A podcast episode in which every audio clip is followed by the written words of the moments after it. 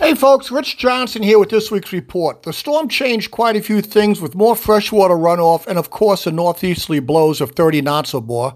I'll fill you in on what was happening before the storm, and now you'll have to research structure, fish migration, actually find the fish again.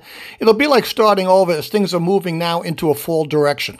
On the North Fork, before the blow came through, the fishing was excellent. Easy limits of porgy, some sea bass mixed in. Now the blow came through, porgy action to be right where they left off, as this will not not chase the porgies out by any means. You'll have excellent porgy fishing now through the end of October.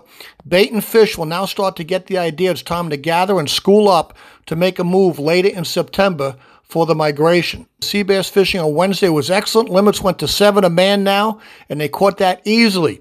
Blue fishing was very good. They had one keeper striped bass and a few shorts, so that's starting to pick up. False albacore showed up now as well, with schools of false albacores probably mixing with bonita from Plum to Fisher's Island. We don't think it got rough enough to affect anything on the North Fork or the North Shore. For WLNG, this is Rich Johnson of the Fish Line saying know where the fish are, not where they were. See you next time.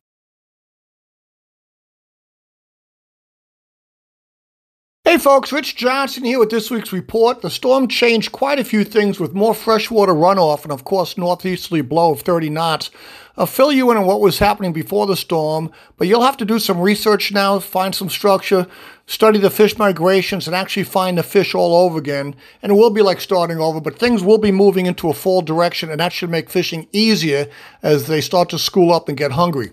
Locally in Sag Harbor, before the blow, the good news was fantastic numbers of snappers. That should not be changing at all. Also, good blowfish action this time of year with lots of small weakfish, blowfish, and porgies with small cocktail blues.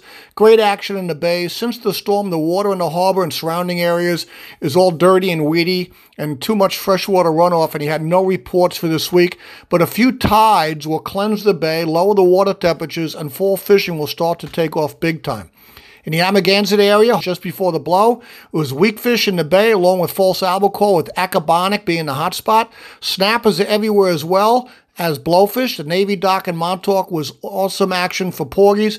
That'll pick right up again with another tide or two. In Montauk, things are happening with false albacore and bonita starting to show a day or so before the blow came through.